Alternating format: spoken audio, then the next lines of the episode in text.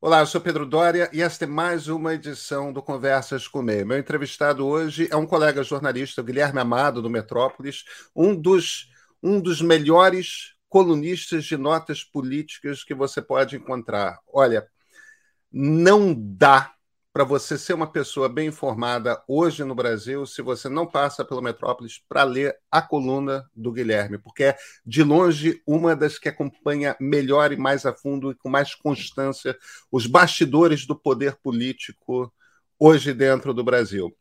O Guilherme é também autor de um livro chamado Sem Máscara, que usa o episódio da pandemia, esses dois anos e tanto de pandemia, como pano de fundo, para narrar, quase como se fosse um romance, porém sempre fidelíssimo aos fatos, o que o governo Bolsonaro foi, o que, que o governo Bolsonaro é, e muito desse método dele de espalhar o caos para, de certa forma, a partir desse caos, angariar poder.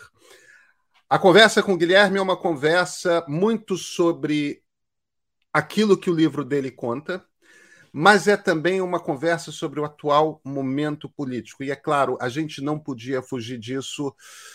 Ao fim dessa entrevista, vocês vão ver que a gente se dedica um pouco a especular como que poderia ser um golpe de Estado se Bolsonaro de fato tentar recusa, tentar uma recusa ao reconhecimento das eleições em caso de derrota. Não é um cenário trivial, mas mas tem uma fagulha de otimismo democrático do Guilherme ali. Então, bem, essa história o Guilherme conta melhor do que ninguém.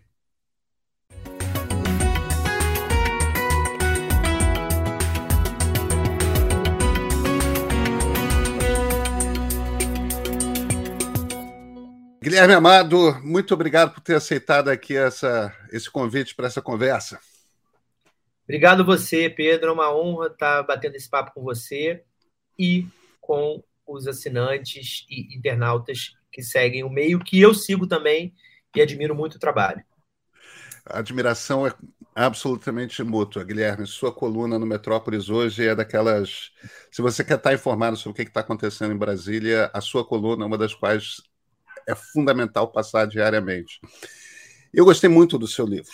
É sem máscara. Você faz uhum. ali uma coisa que é, é muito habitual na, nos Estados Unidos, onde, onde nós dois estudamos, mas é um hábito ainda em formação no Brasil, que é isso de, durante os governos, jornalistas irem registrando em livro da história, da primeira versão da história do, dos governos. E com um texto que a gente poucas vezes tem, tem espaço para usar no, nos jornais, nas revistas, nos sites, que é esse de, de jornalismo literário, né? Você fazer um jornalismo narrativo mesmo e contando as histórias, contando o que aconteceu. No Sem Máscara, você usa a pandemia para fazer um retrato de o que, que é o, o, o governo Jair Bolsonaro. E já logo no início você pega aquele mote do Marcos Nobre, do o caos como método, e já usa logo para descrever o método de governança de Jair Bolsonaro. Como é que se descreveria isso, esse caos como método? O Bolsonaro, na vida dele como, como militar, né, na vida dele como, como parlamentar, na vida dele de candidato, na vida dele de presidente, ele segue a ética da guerra, ele segue a lógica da guerra. Ele cresce na cabeça dele, ele cresce na guerra. Por que, que eu digo na cabeça dele? Porque a gente está vendo o crescente isolamento do presidente, que em grande parte é decorrência dessa guerra permanente, desse desse conflito perene. Vamos pensar eh, no que é uma campanha presidencial clássica, qualquer democracia do mundo. Ela é uma campanha, na maioria das vezes, de convencimento, de agregação, de negociação, de abarcar diferentes ela não é, na maioria das vezes, o que o Bolsonaro fez para se eleger. O Bolsonaro ele não abriu mão na campanha de 2018 de nenhuma das convicções e discursos raivosos, odiosos, racistas, homofóbicos, é, misóginos, é, contra os direitos humanos, que ele sempre teve como deputado. Ele foi o que ele sempre tinha sido naqueles, naquelas décadas anteriores. E ele foi eleito as pessoas sabendo disso. No governo, ele não abriu mão de ser a mesma pessoa raivosa desde a posse, desde antes, na, na transição. Bolsonaro nunca pacificou, né, Pedro? É, quem caiu nesse conto, é, caiu num conto da crochinha, não, não houve nenhuma pacificação.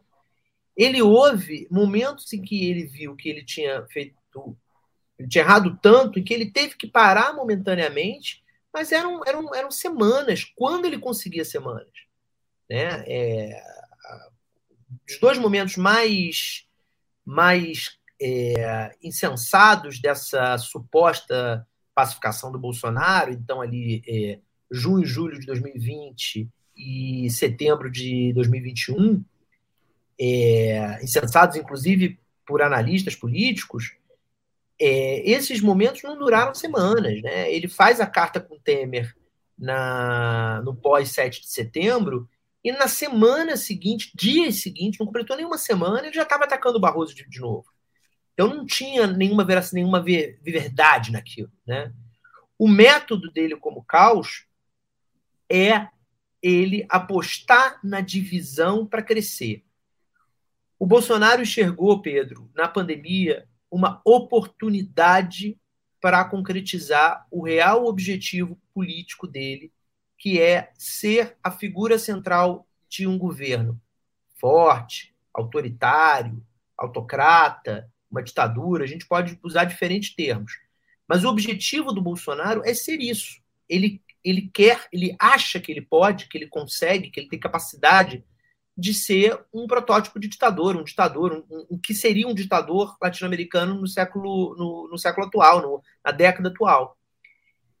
A pandemia foi uma, naus olhos do Bolsonaro, foi uma oportunidade, Pedro. Ele tinha todas as informações, ao contrário do que Lindor Araújo disse na semana passada, ele tinha todas as informações disponíveis aquele momento a todos os líderes mundiais para fazer o certo, para combater a pandemia da maneira correta. Havia dúvidas sobre é, é, muito rápidas, havia dúvidas sobre máscara, havia dúvidas sobre isolamento, mas rapidamente essas dúvidas eram diluídas em consensos científicos muito robustos. Então ele sabia sim, ele era informado sim sobre o certo a fazer. No livro eu conto diversos episódios que mostram que ele deliberadamente optou por fazer o diferente, o oposto. Ele deliberadamente ele agiu contra as máscaras, contra o isolamento, contra a vacina, contra a vacina de crianças. Ele propositalmente ele espalhou informações falsas é, espalhou desinformação, ele pregou contra a vacina mentindo, e ele não fez isso porque ele estava mal informado ou porque, como a, a vice-procuradora disse, ele genuinamente acreditava no diferente. Não. Um diálogo que eu reproduzo no livro dele com Flávio Bolsonaro mostra que ele não questionava a, a, a vacina do ponto de vista científico. Ele fala isso para o próprio filho. Ele, ele decide não se vacinar no que ele disse para o filho, por uma questão ideológica. Então, ele aposta nesse caos que a pandemia ajudou o Bolsonaro a criar como uma forma de crescer, uma forma de que ele pudesse se despir de quaisquer máscaras democráticas, de quais, quaisquer fantasias de que ele era um democrata, ou que ele democrata, talvez seja uma palavra forte, mas que ele seguiria a Constituição, ao menos, e ele pode ser o que ele é na essência, que é esse golpista que a gente sabe que o Bolsonaro é. Pois é, deixa eu. Vamos entrar um pouco na, nas crenças de Jair Bolsonaro. Né? Uma das dificuldades para qualquer um tentando entender Bolsonaro é, é, Ele, obviamente, é um cara que mente muito como presidente da República. Agora, às vezes não é claro em que momento que ele está falando alguma coisa que ele acredita ou em, algum, ou em que momento que ele está assintosamente mentindo, estando informado de, de... Eu te dou um exemplo específico. Você você tem um capítulo em que você trabalha essencialmente o processo de demissão do Ernesto Araújo da chancelaria, do Itamaraty. E uma das cenas que você descreve é um momento em que o Arthur Lira acabou de fazer um discurso, em essência, ameaçando o impeachment. Ó, a Câmara vai abrir um processo de impeachment se esse cara não for demitido, se você não puser alguém minimamente diplomático é, é, no, no Itamaraty. E o Bolsonaro tenta resistir, tenta resistir, tenta resistir, e uma das coisas que ele faz é ir para casa do Rodrigo Pacheco, que era já presidente do Senado, e fala para o Pacheco: ah, mas, ele, mas o Ernesto é muito fiel, ah, mais isso, ah, mais aquilo. É... E uma das coisas que o Bolsonaro fala para o Pacheco na, na, na sua descrição é: o Ernesto Araújo trabalhou duro para nos proteger da China. Você sabe que a China, eu vou citar de cabeça, quer nos comprar alguma coisa, eh, quer nos controlar, quer é. nos dominar, não lembro exatamente qual qual termo. Eh, Guilherme, não, a China não quer comprar o Brasil. Os Estados Unidos não querem invadir a Amazônia, entendeu? É, é as coisas são um pouco mais refinadas. É claro que gostariam de dos melhores acordos comerciais possíveis. É claro que gostariam que de muitas coisas. Mas a relação é muito mais econômica do que territorial. Exatamente. É. O, o, o quanto te parece que o Bolsonaro compra essas, essas teorias conspiratórias olavistas, dognistas, etc., ou quanto é simplesmente um instrumento de manipulação política? Eu não acho consigo é um chegar a uma conclusão. Não, eu acho que é um misto das duas coisas, e ele usa isso. É...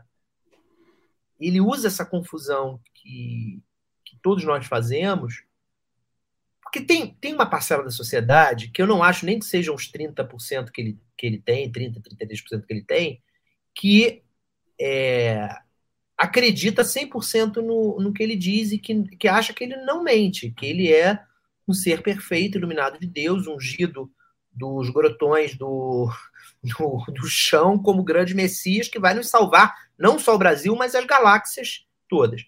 Essa turma Esquece. Essa turma não faz essa confusão. Mas mesmo entre os seguidores dele, entre os, os eleitores dele, tem pessoas que acham, que, que percebem que ele mente, mas acham que é legítimo em nome de evitar que o PT volte, né? Aí vem o resto da sociedade, né? O resto da sociedade, que eu, que eu, eu acho que é onde nós estamos, são pessoas que sabem que ele mente, mas tem essa dúvida também porque ele fala com tanta verdade, com tanta. Em ambientes como esse, por exemplo, o Rodrigo Pacheco, ele não precisaria dizer isso para o Rodrigo Pacheco, né? Ele poderia virar para o Rodrigo Pacheco ali e virar e falar: olha, o Pacheco não vou demitir o Ernesto porque eu não posso agradar os ideológicos. Eu sei que ele é um doido, mas eu não posso, né? E ele não falou isso, pelo contrário, ele reproduziu isso que você contou. Ele, a, a loucura de que a China quer comprar o Brasil, de que a China tem é, é, é, empresários infiltrados, jornalistas infiltrados, servidores públicos, cachorros a, serviço da China, gatinhos que são no fundo do Partido Comunista, enfim. Ele, eu acho que em alguns momentos ele acredita. Por que, que eu acho que na pandemia ele não acreditava? Por quê? Porque o Bolsonaro, ele pegou Covid, né?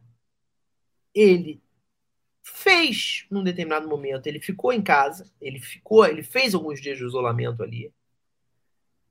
A vacina, ele ia tomar a vacina, ele não tomou a vacina, eu conto isso no livro também. Porque o, me fugiu o nome do repórter agora, mas um repórter do estado de São Paulo publicou que ele ia tomar, publicou que ele, como ele ia tomar, que ele ia tomar com o, o, o Queiroga aplicando, é, reservadamente, quer dizer, não ia entrar em fila. E ele, por birra, ele decidiu não tomar.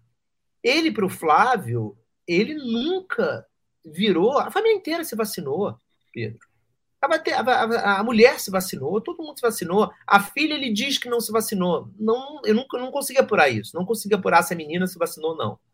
Agora, o fato é que os filhos se vacinaram, a Michelle se vacinou. Os é, irmãos a... combinaram de dar vacina para a mãe, que era idosa e estava viva. A mãe dele se vacinou, né, com a Coronavac. É, o... é um asterisco importante. O... Ele, há muita gente que acha que ele se vacinou. Eu não consegui apurar isso. Tentei muito, muito, muito. E consegui é, é, esse relato do da conversa dele com o Flávio. É, me foi feito por um dos filhos. Contou exatamente como ele pensava sobre vacina. Não havia questionamento dele dentro da família, que em tese é o ambiente mais seguro dele para expor o que realmente ele pensa, não havia questionamento dele a, a legitimidade científica da vacina. Então, se esse camarada, em relação a esse tema, pelo menos, é, seguiu o, quase todos, na, no que no se refere à proteção da família dele, quase todos os, os protocolos indicados pela ciência, eu acho que nesse, eu posso depreender que desse, posso deduzir que desse tema Nesse tema, ele não estava mentindo. Ele não estava, ele não acreditava piamente, ele estava mentindo. Entendeu? E, no entanto, você acha que em alguns momentos ele tem essa visão ultra paranoide de geopolítica, de que totalmente, é um jogo é um jogo que ele joga pessoalmente, né, com os líderes de Estado. Uma coisa, é uma coisa... Por exemplo, polêmica. Eu acho que ele genuinamente acredita que existem brechas para fraudar a eleição. Eu acho que ele mente deliberadamente sobre episódios, sobre fraudes que ele sabe que não aconteceram, sobre é, fragilidades que ele sabe que não existem, é, fragilidades que ele sabe que não permitiram fraudes, mas eu, eu acho que ele. Eu, eu, eu, eu nem acho assim, que as pessoas, de novo, do círculo mais íntimo dele dizem é que ele acredita realmente que pode haver uma conspiração, caso queiram fazer essa conspiração, para fraudar a eleição. O que a gente sabe que não é possível, porque até onde qualquer é, é, especialista em tecnologia, qualquer é, cientista conseguiu apontar, o que existe existiria de possibilidade para se fraudar a eleição, para se mexer no resultado, é blindado. Não houve nenhuma dessas possíveis brechas que até hoje tenha sido, de alguma maneira, é, é, usada para fraudar a eleição. E não há indicativo de que vai acontecer. Então, eu acho que ele vai nessa mistura de verdade, pós-verdade, mentira, essas várias categorias que a gente trafega hoje, ele vai inconscientemente, sem, sem ter consciência do que, que ele está fazendo, ele vai manipulando o discurso de uma maneira a chegar ao objetivo político que ele, que ele quer. Ele é um grande, ele é um grande comunicador, né, Pedro? É, é, ele é um grandíssimo é. comunicador. Tosco, tosco, é, abjeto, mas ele é um grande comunicador.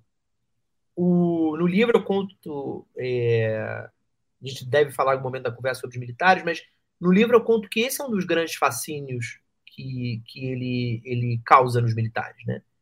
Os militares têm a leitura de que nunca houve na direita um brasileiro como Jair Bolsonaro. Talvez nunca tenha havido, mesmo. Se você pegar os ditadores, né, os presidentes da ditadura, nenhum deles era o comunicador que Jair Bolsonaro é.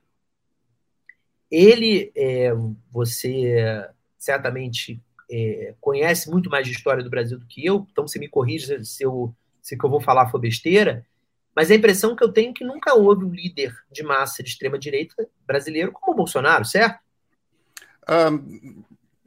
Porque no integralismo não, não se tornou presidente. Né? O, o, o, Plínio Salgado não se tornou presidente, mas o, o, Plínio era um comunicador excepcional e ele fez um movimento que pode ter chegado a um milhão de pessoas quando o Brasil tinha 30 milhões de habitantes. Sim. Então, e, e era gente que andava uniformizada de fascista, né? É, eu não botaria na extrema direita, mas Jânio Quadros era um comunicador formidável. É que, como era um maluco e renunciou nos primeiros seis, sete meses da presidência. Isso se apagou na história, mas era, realmente. Isso era. se apagou na história, mas o Jânio era brilhante como Bolsonaro é. é, é. E eu não hesito em usar esse termo também para classificar a capacidade do Bolsonaro de mobilizar de mobilizar esses 15 a 20% de gente realmente de direita é, que, que, que, existe na sociedade. Realmente de extrema direita, não? Ou, ou, você acha que. O Bolsonaro, eu, eu, eu, o, o, o, Bolsonaro eu acho que é de extrema direita, sim. E, e eu acho que se você faz uma leitura de fascismo, que é uma, um, uma, uma tática que se adequa aos tempos, você certamente poderia chamar Bolsonaro de fascista. Mas isso vai depender de se você acha que fascismo é uma coisa que está na história ficou nos anos 30, 40, Datada, né? ou, ou, ou, ou, se é uma coisa, e aí os historiadores se dividem, não, não entram nessa briga. Mas é claro que ele é de extrema direita. É, como não, Trump é, como, como Putin é, eu acho que Orbán, existe esse, existe esse movimento. Guilherme, a gente começou a falar então dos, dos militares. É, é uma transformação, né, cara? Porque o que, que você acha que aconteceu ali com os militares? Isso não é um processo que tem apenas o, o, o Bolsonaro no jogo. De alguma forma, ali no meio do governo Dilma, talvez por conta da, da questão da Comissão da Verdade, talvez pelo movimento que a Dilma tenha feito de entrar no currículo da, das agulhas negras, da Escola Superior de Guerra, enfim. Tem um momento no governo Dilma que, pelo menos o comandante Vilas Boas, toma a decisão de começar a agir politicamente de uma forma tal que a gente não via desde o governo Sarney. Houve uma mudança ali nos militares anterior ao Bolsonaro. Sim. O, que, que o, o, o que, que aconteceu ali? Qual é a leitura que você faz? Pedro, você deve ter tido aula, imagino, no, no, no período de Stanford, deve ter tido contato, pelo menos, com Fukuyama, né? Assim, é, ele estava, infelizmente, num sabático, eu tive pouco contato, ah, é? mas, mas, mas, tive contato com ele, sim. É, o Fukuyama... não, só não pude assistir aula com ele, infelizmente. É, eu fiz a, o curso lá que ele, que ele dá para graduação, que é um curso sobre democracia, Estado de Direito e desenvolvimento, que basicamente é um curso sobre democracia e sobre fundamentos da democracia. Eu fiz em 2017, segundo semestre de 2017, e ele naquele ano incluiu pela primeira vez Jair Bolsonaro, já no segundo semestre de 2017, como uma ameaça à democracia brasileira é, seguidor do que ele batizou de internacional populista, em que estão os outros. Né? Estão o Orbán, estão o Trump, o Putin, enfim, o Erdogan. E é, ele, ele fala uma coisa, ele, é, ele, ele, não foi o primeiro a falar, mas ele desenvolveu num livro que ele publicou na sequência disso, que ele estava escrevendo no período que ele foi meu professor, que chama Identidade, tem uma continuação. Identidade, não sei o que, e a política do ressentimento. Me fugiu o nome completo agora. Mas o título principal é, não está traduzido para o português brasileiro, mas o português de Portugal tem, em inglês é Identity.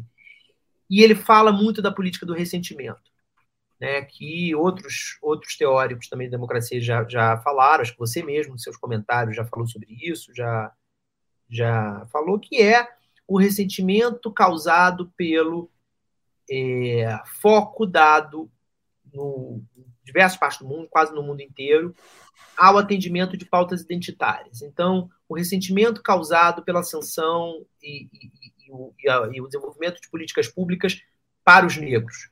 O ressentimento causado na sociedade quando isso é feito para as mulheres, para os LGBTQ, para os cadeirantes, né? para os militares. Aí, isso não está no livro do Fukuyama, agora vou começar uma análise minha.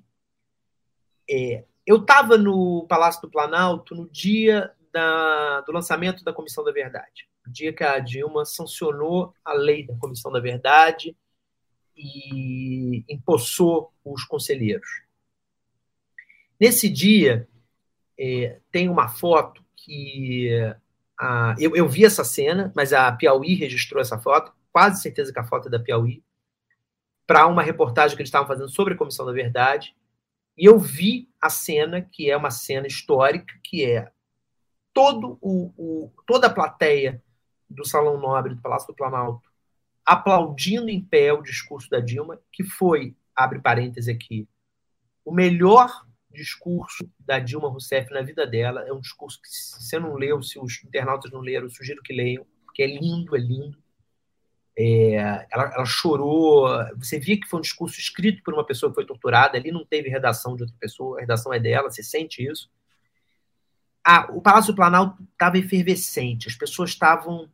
Ali era, não sei se um sentimento de vingança, mas um sentimento de justiça. Tinham muitas pessoas que tinham sido torturadas, muitos familiares que nunca encontraram seus mortos. Me lembro que eu, eu conversei muito com a Clarice Herzog na, e com o Ivo na, na plateia, eles me deram, inclusive, um livro. Era um dia para aquele governo, para os apoiadores daquele governo, ou para pessoas que nem eram necessariamente daquele governo, mas tinham vínculo com o que foi tortura na ditadura, era um dia histórico. E a foto da Piauí registrou os três comandantes militares da época, Vilas Boas, era do Exército, sentados, parados, sem aplaudir. Todo mundo aplaudiu, eles três não. Eles tinham que estar ali por uma questão de obediência. Então, eles foram é, convidados pela presidente da República. O comandante militar não pode, a um convite de um, lançamento de uma cerimônia no Palácio do Planalto, é, não aceitar esse convite. Isso é incabível. Então, eles estavam ali por uma questão hierárquica de obediência, mas eles não aplaudiram a presidente. Aquilo é de uma gravidade porque mostra, é, evidenciou uma quebra de hierarquia ali os militares estavam dizendo publicamente: nós não concordamos com isso. E eles não têm o direito constitucional de concordar ou discordar. É, militar não tem publicamente que expor desse, é, é, é, é, o valor político que eles fazem sobre nada, juízo político que eles fazem sobre nada. É inconstitucional que eles façam isso. A Dilma Rousseff, ela acertou ao criar a Comissão da Verdade, mas ela mexeu num vespeiro que talvez ela não tivesse noção do que ela estava fazendo. O, no livro eu conto, é, baseado no relato do próprio Vilas Boas, que ele faz no livro dele, para o depoimento que ele deu para o professor Saulo de Castro na Fundação Getúlio Vargas, mas também baseado em entrevistas que eu fiz com, com generais que foram generais do comando dele, generais do alto comando dele, é, sobre a visão dele acerca da participação política dos militares. O Vilas Boas era um dos ressentidos, é um dos ressentidos, como há vários ressentidos. Ele entrou, ele, decidiu se tornar militar durante a ditadura. Ele trabalhou grande parte da carreira dele na democracia, mas ele foi educado na ditadura. Ele frequentou agulhas negras na ditadura como o Bolsonaro, como o Heleno, como Santos Cruz, todos, como, eles. todos eles, Mourão. Ele se ressente do tratamento que a Dilma deu aos militares, não Lula. Os militares não, não. O problema deles com Lula começou a ser a corrupção, muito cá entre nós, a minha, a minha avaliação, muito mais como uma desculpa para por que odiar o Lula do que realmente sendo a corrupção, porque com a corrupção do Bolsonaro isso não tem problema. Então não diga que é realmente por causa da corrupção. A corrupção do PT é problemática para eles porque é o PT. A corrupção do Bolsonaro eles, eles estão calados. Esse ressentimento fez com que o Vilas Boas desenvolvesse uma argumentação, até de certo ponto sofisticada, para justificar por que, que a política tinha que voltar para os quartéis mas dizendo que não, que a política não estava nos quartéis. Ele conta um episódio de um, de um comandante militar alemão que, perante o, o, a ascensão do Hitler, se calou. E ele diz que o militar não pode ser o grande mudo, é a expressão que ele usa. Não pode, na visão dele, ser passivo a tudo que está, que está acontecendo no país. Ele se compara, de certa maneira, a esse comandante militar é, da Alemanha pré-nazista que se calou ao Hitler. E diz que ele não vai se calar.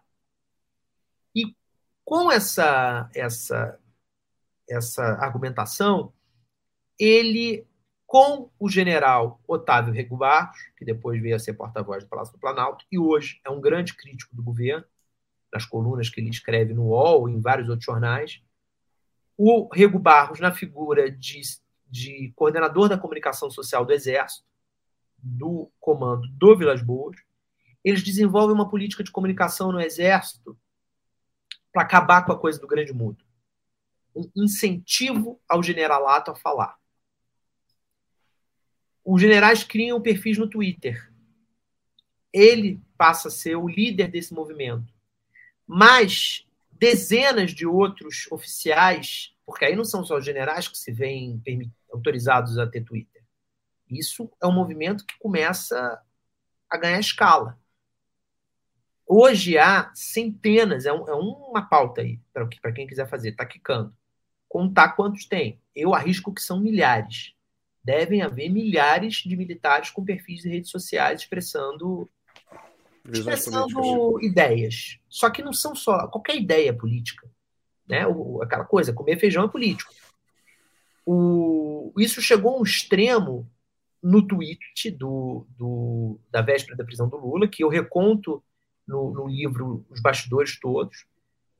O, o, o Vilas Boas mentiu no depoimento dele para o Saulo Castro ele sugere, ele é tão malandro que ele não diz, ele sugere no depoimento dele para o Saulo de Castro que o alto comando aqueceu e concordou com o tweet do Lula.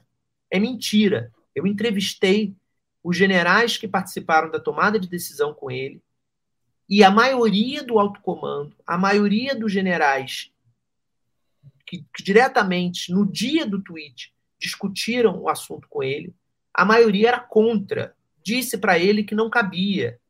Estou falando do general Fernando de Azevedo e Silva, que era Estado-Maior dele, foi contra. Estou falando do general Rego Barros, que foi chefe da comunicação, era chefe da comunicação social do Exército, foi contra. Estou falando do general Tobias, salvo engano, que era chefe de gabinete do, do Vilas Boas, foi contra. E estou falando do coronel Fonseca, que era chefe de gabinete do general Fernando no Estado-Maior. Esses quatro oficiais, depois que o, o Vilas Boas fez a consulta ao alto comando e aos comandos militares de área, então Comando do Sul, Comando Amazônia, Comando do Planalto, Comando do Nordeste, enfim, do, do, do Sudeste, depois que ele fez essa consulta nos dias anteriores, rodou o rascunho do tweet para ver o que, que as pessoas achavam, e a maioria, houve concordâncias. General Mioto, por exemplo, que era o comandante do Sul, morreu durante a pandemia, General Mioto concordou. Mas houve majoritariamente discordância. Discordância, Pedro, veja bem, como se discorda de um comandante militar. Não é acho errado, não faça isso, não é. Não. Veja bem, general. Veja bem, comandante. Talvez não seja apropriado que, que nós entremos nisso, mas houve discordância. No dia do tweet, os quatro que eu citei desaconselharam ele a fazer isso. O general Fernando e o coronel Fonseca foram, saíram do comando do Exército, voltaram para o Estado-Maior. Ficou o general Vilas Boas com. O, general Tobias, na época, não era general, que era chefe de gabinete, acho que era tenente-coronel. Com o Tobias e com o Rego Barros, que já era general. Conversaram os três e o Vilas Boas foi para o seu gabinete sozinho. Passa-se alguns minutos, já é a noite, o Vilas Boas dá ordem. Tweetem. Então foi uma decisão dele. Foi uma decisão do Vilas Boas. O tweet, o tweet ele é histórico porque o tweet foi um, um turning point, né, Pedro?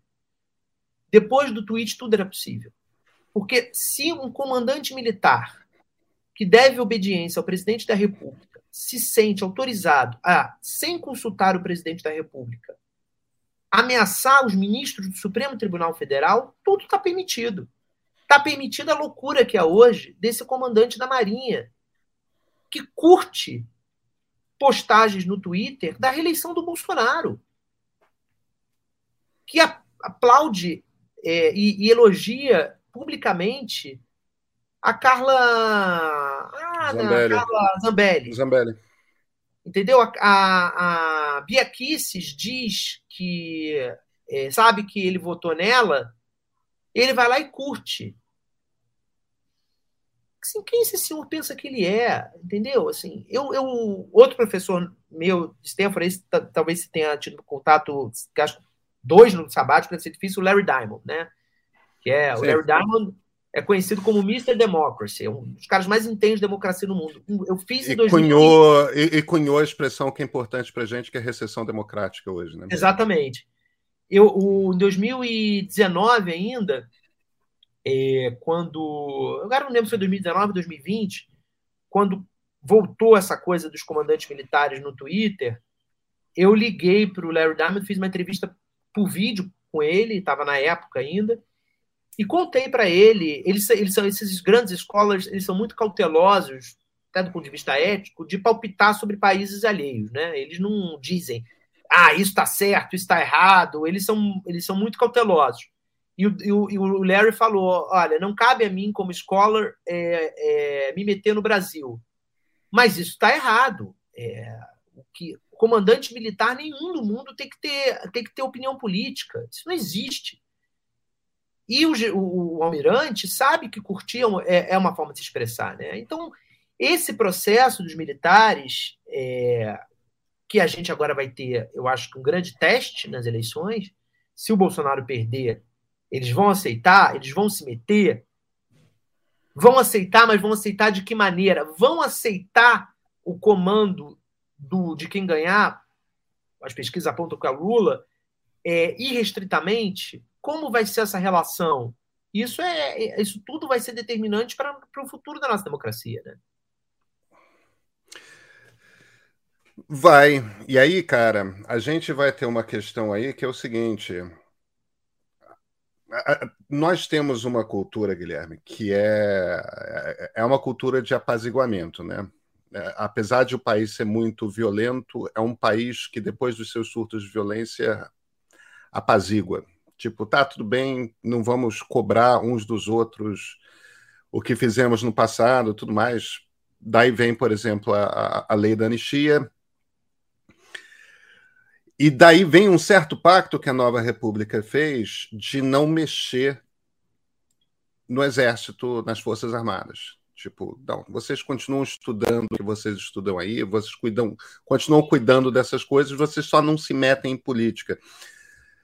Só que só que a gente vai ter que criar o espaço para que o poder civil se meta na formação das Forças Armadas, na formação de oficiais que é uma coisa que a Dilma tentou fazer, mas acabou não fazendo por motivos evidentes, você acabou de registrar. Como é que, como é, que é a sua leitura dessa relação no futuro? Porque o que a gente aprendeu com a lição da ditadura, a, a impressão que a, o pós-ditadura tinha deixado era de que os militares nunca mais iam se meter. Eles estão se metendo. Como é. você mesmo disse, não pode. Não pode. Não é assim que funciona. Esses caras são o grande mudo. É. Entendeu? E, tem e, e a, ser, eles têm que ser é, o grande mudo. É, é, é, eles têm de obedecer ao poder civil, eles têm de estar submetidos ao poder civil. E quando você começa a ver Escola Superior de Guerra montando palestra de Alexander Dugin, entendeu? Que é o, o, o, Olavo de Carvalho russo, que tem uma visão absolutamente paranoide e neofascista de como que o mundo se organiza. Cara, isso é profundamente assustador, porque eles acreditam, vários generais acreditam que a China é uma ameaça, entendeu? Que a gente tem militares que ainda acham que o Brasil e, e acreditam pela minha percepção, sinceramente, que o Brasil vive sob uma ameaça comunista. Acreditam. Você acha que demora quanto tempo para a gente ter o espaço político para consertar as Forças Armadas? Porque elas precisam ser reinventadas. É. Pedro, é, o tempo, eu acho que é a minha resposta vai ser a, a menos, a menos, a mais terrível de todas, é, que é a mesma coisa que você me perguntar assim, quanto tempo vai levar para a gente se desenvolver, ou quanto tempo vai demorar para a nossa educação decolar. É, é, assim, é imponderável, porque se você me fizesse essa pergunta em 2011, eu te falaria, não, eu acho que do jeito que está, eu acho que em 15 anos a gente vai ter Forças Armadas. Porque o livro, não sei se você leu, a Natália Viana, nossa colega da agência pública, publicou um livro ano passado muito importante, chamado Dano Colateral, em que ela pega toda a participação militar. Bom, ela parte de um caso de violência no Complexo da Maré, ocupado pelos militares. Que é aquele assassinato, ela, 11 tiros de um. Né? Isso. E, e ela parte desse caso para fazer uma grande reportagem, com análise também, sobre a participação de militares em funções civis. E ela fala, isso é o dano colateral, né? daí o nome do livro, é o, o, o, os danos colaterais que isso causa. Então, assim, estamos com epidemia de dengue, precisamos dos militares para jogar fumacê. É, a polícia não está dando conta da segurança do Rio de Janeiro, chama os militares o, a Amazônia está sendo incendiada, chama os militares. É, obra, obra. Precisamos fazer uma estrada, chama os militares. Isso levou, isso deu a eles, e isso o Poder Civil errou, o Poder Civil errou, isso deu a eles uma impressão de que eles podiam ser mais do que eles devem ser. E eles não devem se meter nisso. Militar não tem que fazer nada disso. Não tem. Eu contar uma história. 2019, 2019 2020. 2020, já era pandemia. Eu fui tomar um café com o general Fernando de Azevedo Silva no gabinete dele de ministro da Defesa. É, uma visita, eu estava na época ainda, eu acho, no Metrópole já. Não, na 2020 eu estava na época. Era uma visita para conhecê-lo, eu só o conhecia por telefone, não, nunca tinha estado pessoalmente com ele. É, uma conversa boa, ele reclamou lá de algumas coisas que eu tinha publicado, eu expliquei o meu ponto de vista, uma conversa muito cordial. Ao final da conversa, ele vem com uma sacola e fala: Guilherme, isso aqui é para você era uma sacola de papel, papelão, né? Tipo uma sacola de, de loja chique, com o emblema Ministério da Defesa, o brasão. Muito bem, eu abro dentro de uma caixa de madeira linda, é, escrito Ministério da Defesa, mesmo brasão, fecho dourado, bonito, sofisticado. Quando eu abro, é uma cachaça. Aí eu tomo um susto, né? Porque assim, eu nunca vou achar na minha vida que eu vou conhecer o ministro da Defesa e vou sair de lá com uma cachaça. Só no Brasil. É uma cachaça. Num, num estojo acolchoado, garrafa linda. Fala, olha, bonita. Aí tá lá, não lembro o nome da cachaça, mas era alguma coisa tipo cachaça do, do aviador, uma coisa que remetia à aeronáutica. Fala, ô, general, o que, que é isso? Não sei o quê. Aí ele fala, não, Guilherme, isso aqui é cachaça produzida numa das fazendas da aeronáutica, no alambique da aeronáutica. É uma cachaça feita pela aeronáutica brasileira. Eu falei, oi? É. A aeronáutica brasileira tem uma linha de produção de cachaças é, maravilhosa. Eu falei, como, general? É, essa aqui você vai ver, as melhores cachaças que eu já tomei. Eu falei, general, eu não bebo álcool, olha que coisa chata. E não bebo mesmo, não estava sendo polido, não. Eu não bebo álcool, não gosto. É um direito que, que até os jornalistas têm. Aí eu falei, ele, ele falou, ah, mas por favor, você não vai me fazer essa desfeita. Aí me deixou numa situação, né, que, porra, ganha cachaça ou não ganha cachaça. Aí, aí eu falei, não. Aí eu, na mesma hora, repórter, né, eu pensei, que isso aqui é uma pauta maravilhosa, né? O escândalo que é aeronáutica produzir cachaça. Isso é, uma, isso é Brasil, entendeu? Isso é a relação nossa com os militares. Imagina, eles não têm que ter fazenda para fazer cachaça, gente. Né? Então, assim, respondendo a tua pergunta, eu não sei nem se a gente vai conseguir, Pedro, para ser sincero. Porque o que está acontecendo aqui em Brasília? Eles estão deslumbrados. O general Heleno, com todo respeito à idade dele, é um homem deslumbrado, que se acha uma coisa que não é, nunca foi, nunca vai ser. Como me disse um ministro do STF outro dia, ele tem que reencarnar sete vezes para chegar perto do Goberi. Entendeu? Ele não tem, ele não, ele não é, nunca vai ser. Mas ele tem dezenas de assessores. Ele emprega gente. Ele puxa um saco dele. Ele tem vários motoristas. Ele tem luxo. Ele é um militar, cacete, que está provando de um e se lambuzando de um mel que nenhum militar tem que provar nem se lambuzar com todo respeito aos militares. Militares que estejam nos ouvindo, vocês são primordiais em outra função. Vocês não têm que ser ministro do Gabinete de Segurança Institucional, vocês não têm que ser ministro da Saúde. Vejam a, a, o acúmulo de imbecilidades que o general Pazuello é, é, é, cometeu, sabe? Militar não tem que se meter nessas coisas. A gente tem militar em Brasília hoje com é, doses bem inferiores de mel do que o, o general Heleno dispõe, mas também se lambuzando, é a esplanada inteira, no país inteiro.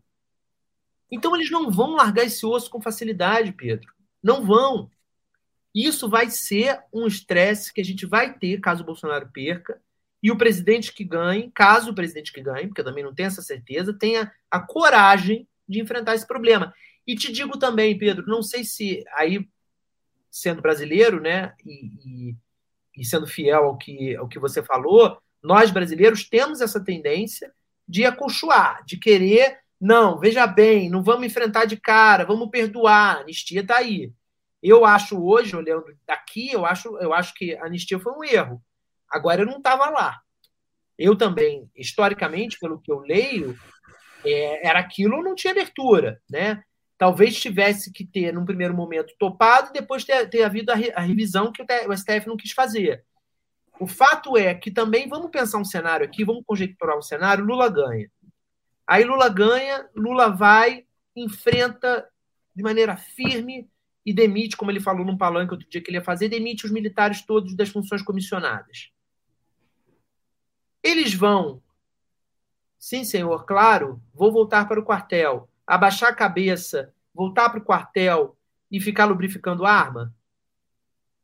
Eu acho que não. Então, eu acho que também o presidente que vier, se não for o Bolsonaro, ele vai ter que ter uma sabedoria política de dosar isso. Tem que ser enfrentado. Do jeito que está hoje, com palestra de teórico da, da do populismo é, extremista de direita dentro da ESG, desse jeito que está, a gente está caminhando para o abismo.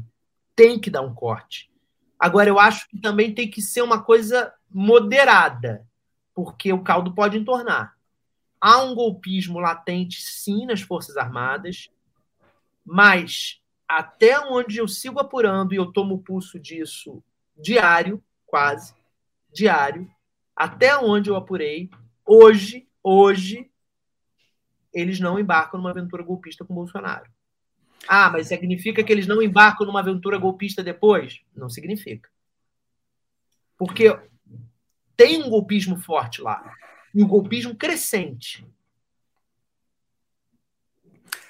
Tem uma situação. Eu, eu, eu, queria muito recuperar o momento que foi isso, porque é uma coisa que eu guardo de memória. E houve uma crise militar no governo José Sarney, logo no princípio do governo José Sarney. E era uma crise dessas ainda de os espaços sendo testados. O Sarney tinha do lado o general Leônidas Pires Gonçalves, que era um, um sujeito Sim. que era leal a ele e que, de fato, embora leal ao exército e leal à, à, à ditadura compreendia que havia sido um feito um pacto, que é o pacto do Golbery, é, que é o pacto da anistia. O Golbery e o Geisel foram inteligentes de trazer os exilados de volta enquanto eles ainda tinham poder. E assim eles puderam, puderam impor a anistia. Se eles tivessem esperado para o início dos anos 80, eles teriam rodado. Mas, enfim, houve essa crise. E logo após essa crise, o, o, Sarney foi participar de uma cerimônia na qual ele, como presidente da República, passaria em revista as tropas. Aquela coisa Zé Sarney, né? Terno de ninho branco, com bastão de marechal na mão, passou em revista as tropas. Ah, eu vou procurar essa cena, não conheço. É uma cena espetacular. E, e, e, e, a única pessoa que pode usar hoje no Brasil um bastão de marechal na mão é o presidente da República. Porque ele está acima dos quatro estrelas, né? É, então, é. tecnicamente, ele pode. E, de certa forma, aquele símbolo militar ali foi uma coisa do Sarney eu, eu, a, impressão que eu tenho é que a próxima pessoa a ocupar a presidência da República, não sendo Jair Bolsonaro, vai ter que fazer um enfrentamento, cara. É, concordo, um enfrentamento concordo. não vai ter que. É claro que existe um espaço de composição, mas o espaço de composição não pode incluir anistia, é, não pode incluir. Eu, eu, não sei como é que essa negociação vai ser feita, mas. Mas deixa eu puxar aqui para para a conversa sobre eleição, então, nessa, nesses últimos 10, 15 minutos que a gente tem de papo. É, cara, tudo indica, Guilherme, pelo amor de Deus, somos, somos repórteres, somos repórteres de política. A gente viu candidato à presidência com chance de chegar ao segundo turno cair de avião. A gente viu facada. O, a, a, surpresa em eleição acontece. E surpresa em eleição muda jogo. Então, eu não estou tentando dizer que Lula já ganhou, que Lula vai ganhar no primeiro turno, nem nada disso. Porém, o cenário nas pesquisas tem estado estável faz muito tempo. Sim. O cenário de uma vitória do Lula no primeiro turno não é improvável. É, é um cenário bastante razoável. Basta você imaginar metade dos eleitores do Ciro decidindo fazer voto útil no Lula acabou. Resolve. Primeiro turno. É... Se, o Lula, se, o Lula, não perder eleitores no, em setembro, em agosto e setembro, né? O, o que também é possível, de repente, uma Simone Tebet engrossa com pessoas que hoje estão preocupadas com o golpe de Estado, mas que realmente não gostariam de votar no Lula. É, ou o auxílio emergencial rouba eleitores dele para o Bolsonaro. Isso é um cenário também. É, é um o cenário. Auxílio Brasil, auxílio Brasil. É, claro que é um cenário possível. Quer dizer, muitos, muitos cenários são possíveis. Mas tudo está indicando que vamos ter uma eleição que, vencida no primeiro ou no segundo turno, vai ser uma eleição entre dois candidatos, de fato, Lula e Jair Bolsonaro, e que Lula vai ganhar com uma relativa tranquilidade. Bem, a gente viu o 6 de janeiro no Capitólio. E a gente está vendo o Bolsonaro fazer o ensaio de que não vai recusar, que não vai aceitar a, uma vitória eleitoral do Lula o tempo Sim. todo. Como é que você vê o desenho dessa situação? O que, que é essa situação no momento que Bolsonaro diz não aceito? Para que cenários você está se preparando? Porque a gente vai ter a gente vai ter algumas semanas de trabalho intensíssimo, né? É, eu acho que antes do não aceito tem um outro cenário. Tá. Eu vejo dois, dois vamos lá.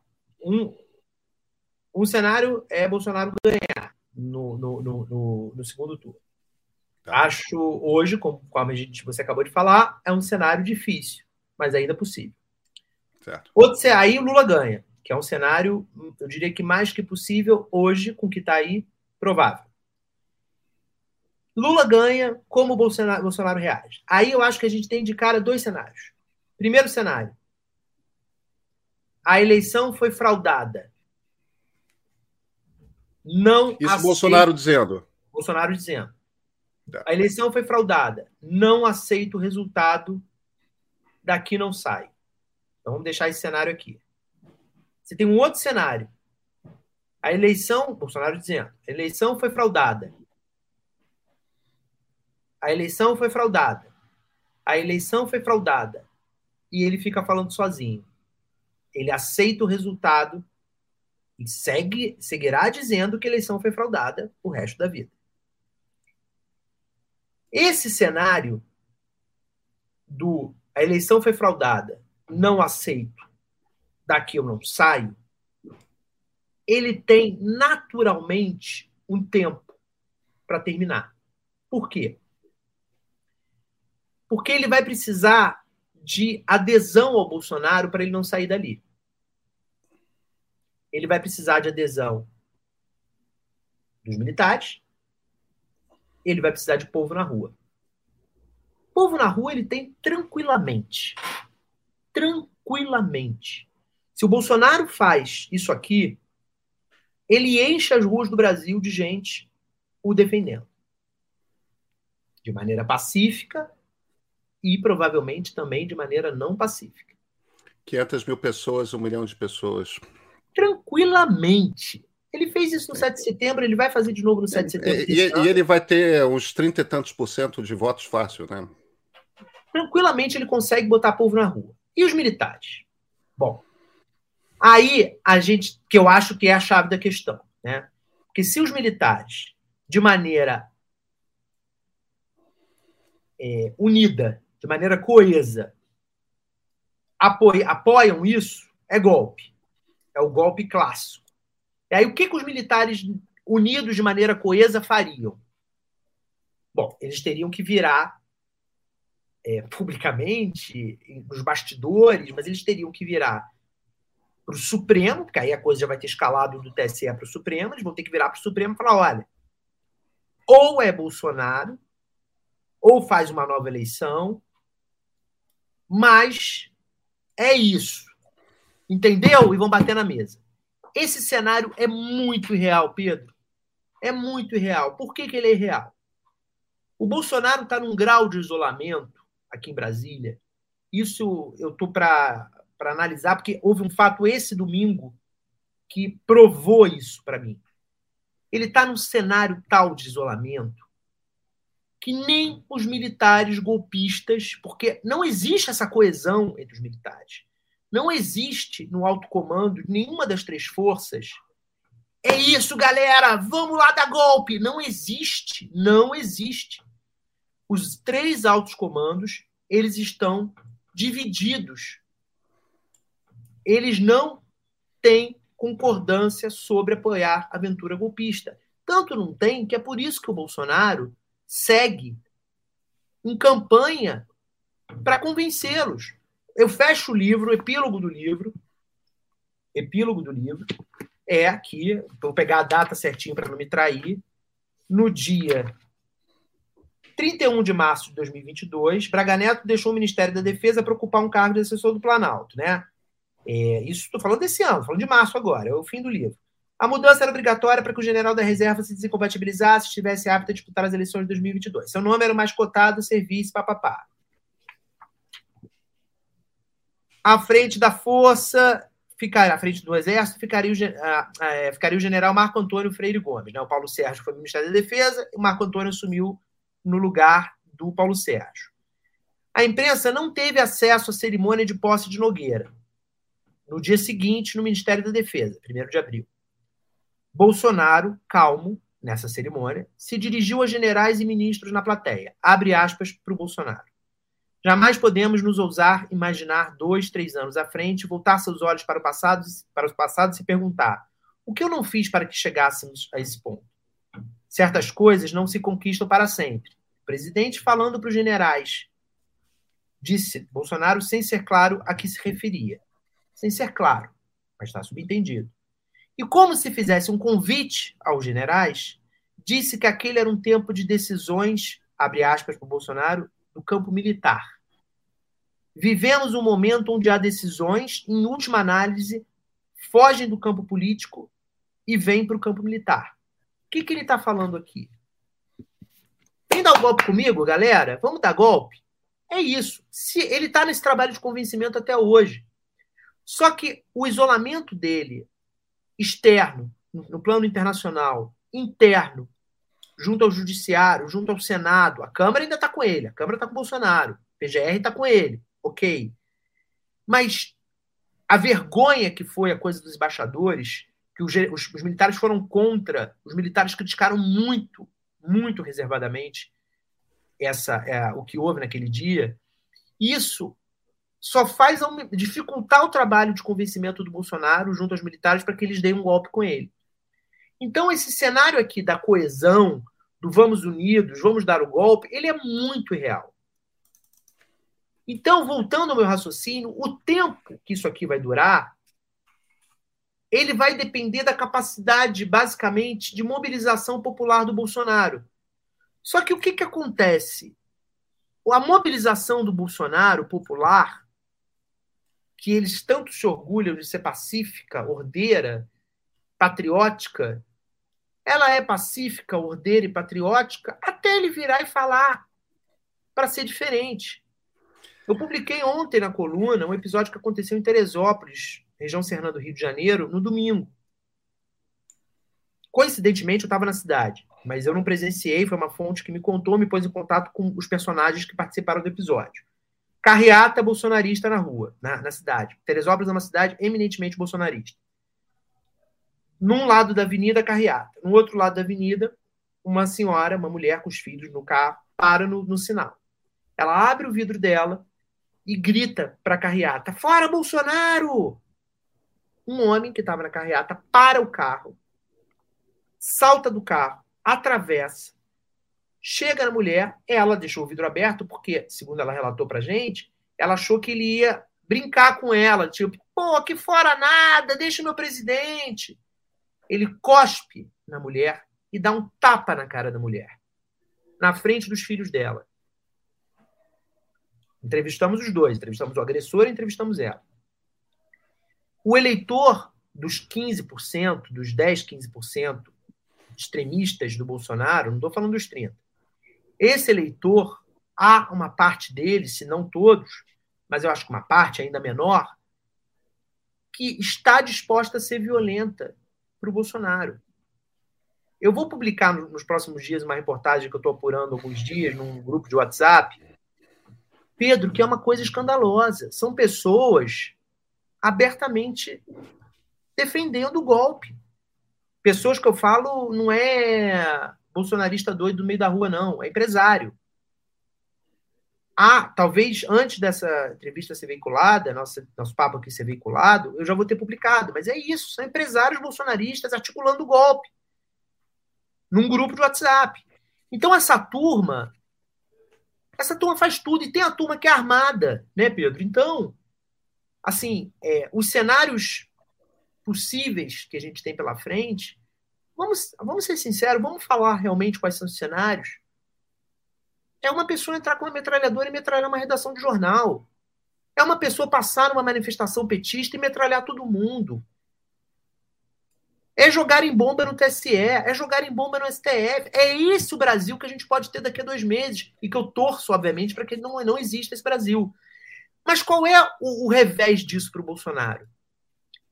Porque isso não é a maioria do Brasil. Isso não é a maioria do militar brasileiro. O militar brasileiro na sua missão, ele, é, ele, ele, ele, ele caminha para tentar manter a ordem, ele caminha para tentar manter a estabilidade. No momento que a coisa escalar para um Capitólio americano, que nosso, acho que dificilmente seria o Congresso, seria o TSE, seria o STF, aí ele se liquida de vez. Ele se liquida de vez. Porque aí, essa discordância, porque a coesão não haverá entre os militares nunca, porque há militares muito legalistas muito legalistas. Pedro, há militares anti-bolsonaristas. Aí você fala, mas cadê esses militares que não estão dando entrevista no jornal? Não, eles não vão dar entrevista no jornal. Não vão dar entrevista no jornal, mas há. Né? Se, se, se não houvesse, os jornalistas não conseguiriam publicar a quantidade de informação que publicam de conversas do alto comando. Se, se as conversas de alto comando são vazadas para Tânia Monteiro, para Malu Gaspar, para mim, para vários jornalistas, é porque tem alguém ali que conta. Né?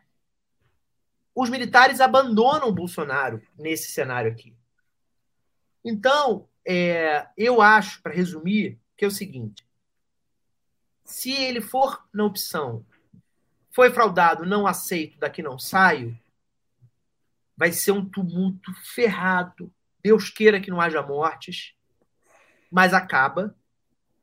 E eu analiso, com os fatos que estão aqui hoje, que o presidente eleito toma posse. É esse o cenário que eu vejo. É, eu, eu acho que o presidente eleito toma posse sim, tá? É, você não levou em consideração, só me parece, o cenário intermediário, que eu acho talvez não o cenário mais provável, mas um cenário possível. Golpes de Estado, golpes militares no Brasil, eles nunca foram dados com, com as Forças Armadas definidas, decididas, é, unificadas. Verdade. Isso Verdade. nunca aconteceu. O, o golpe contra o Juscelino, eu digo golpe contra o Juscelino, embora as pessoas não lembrem que era um golpe contra o Juscelino, mas em 1954 houve, no final do ano, um movimento para impedir a posse do JK, que é lembrado como o contragolpe do Marechal Lott. Sim. E, e, em essência, era isso.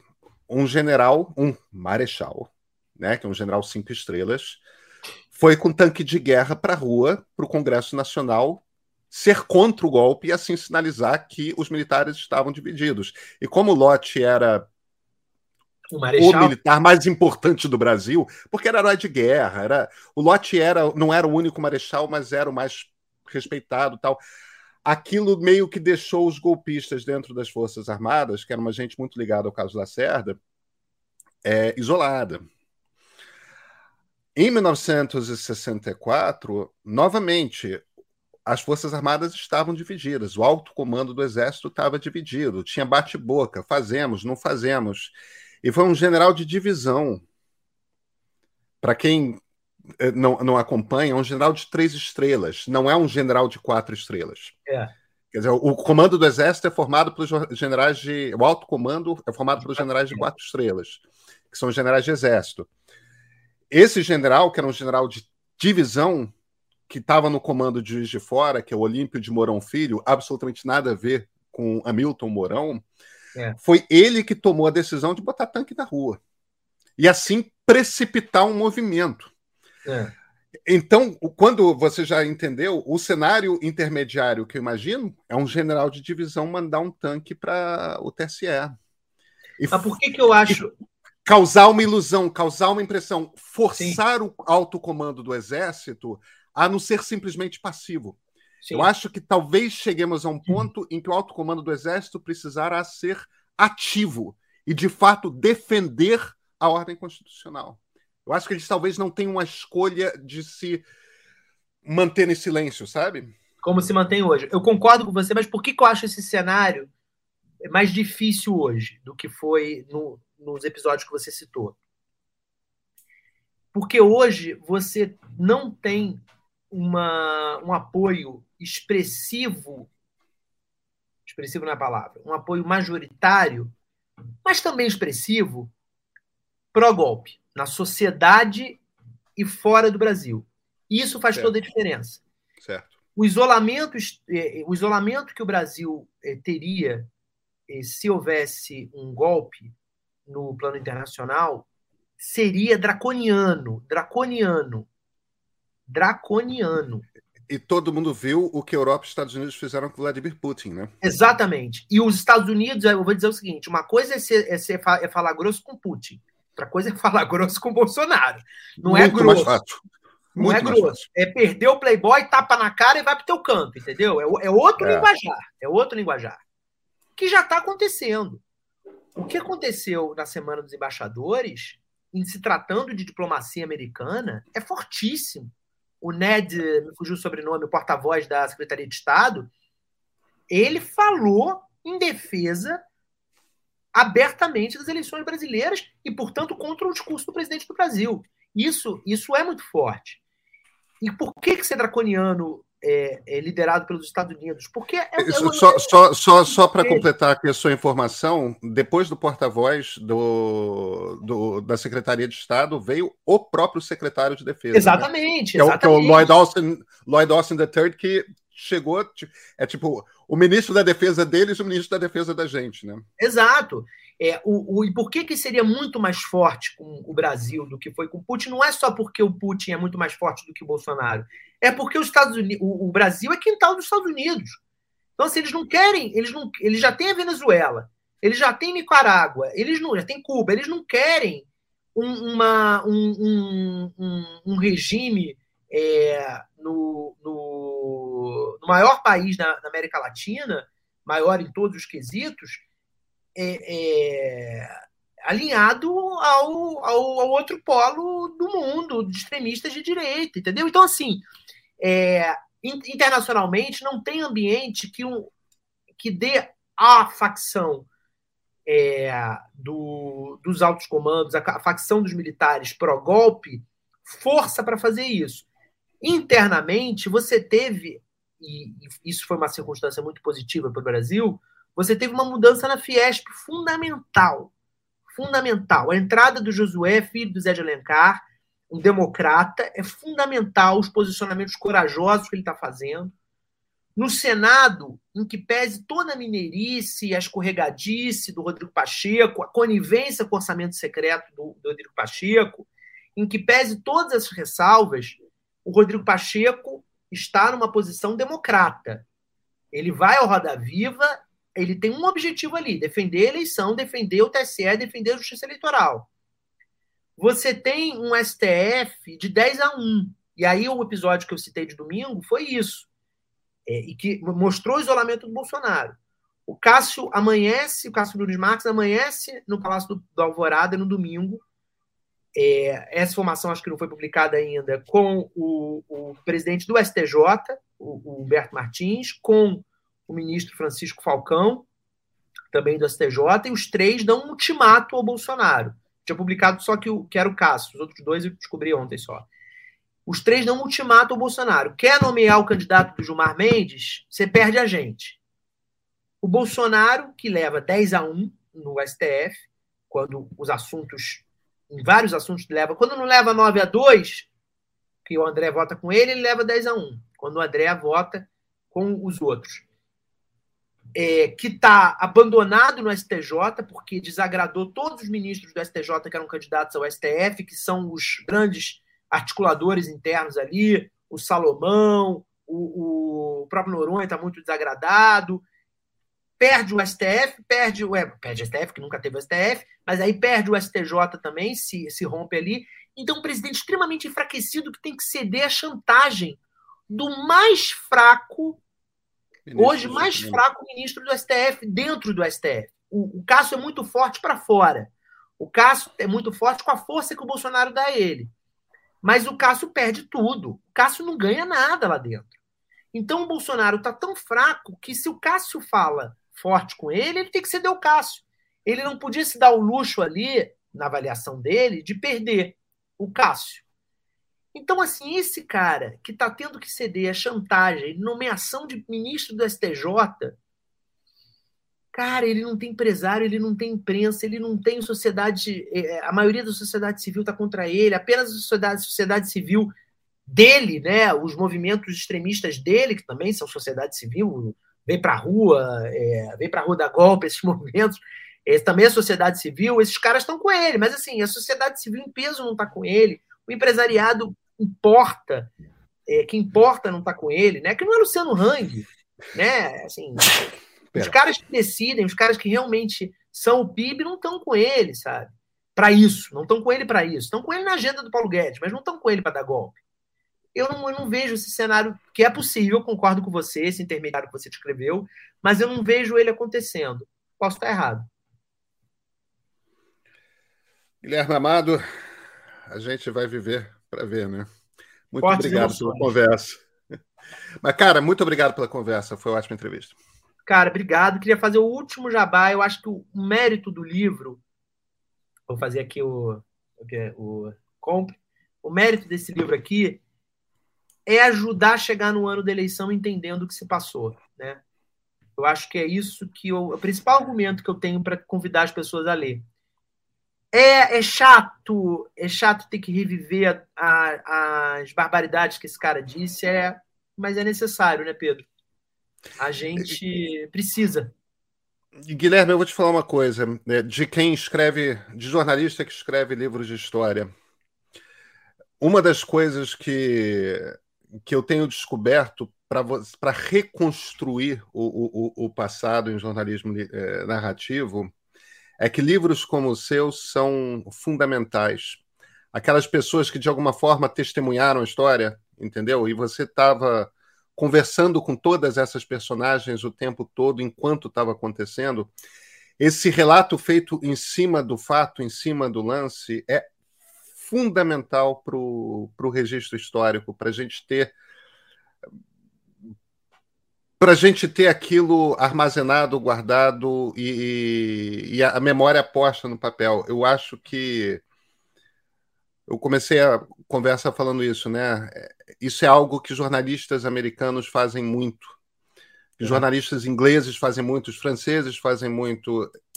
E isso está começando a ser feito no, no Brasil. Você é um dos jornalistas fazendo isso. Cara, obrigado pelo registro. Eu recomendo a leitura do livro para todo mundo. É um livro importante. Obrigado.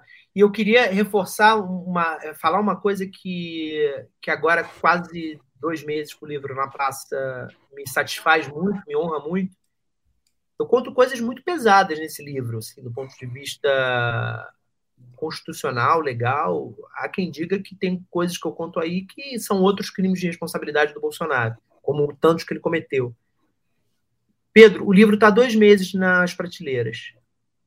Ninguém, ninguém dos personagens que eu contei aqui, dos ministros do STF, do Bolsonaro, dos filhos dele, do Ernesto, do Paulo Guedes, dos presidentes da Câmara, dos presidentes do Senado do período, ninguém questionou nenhuma vírgula.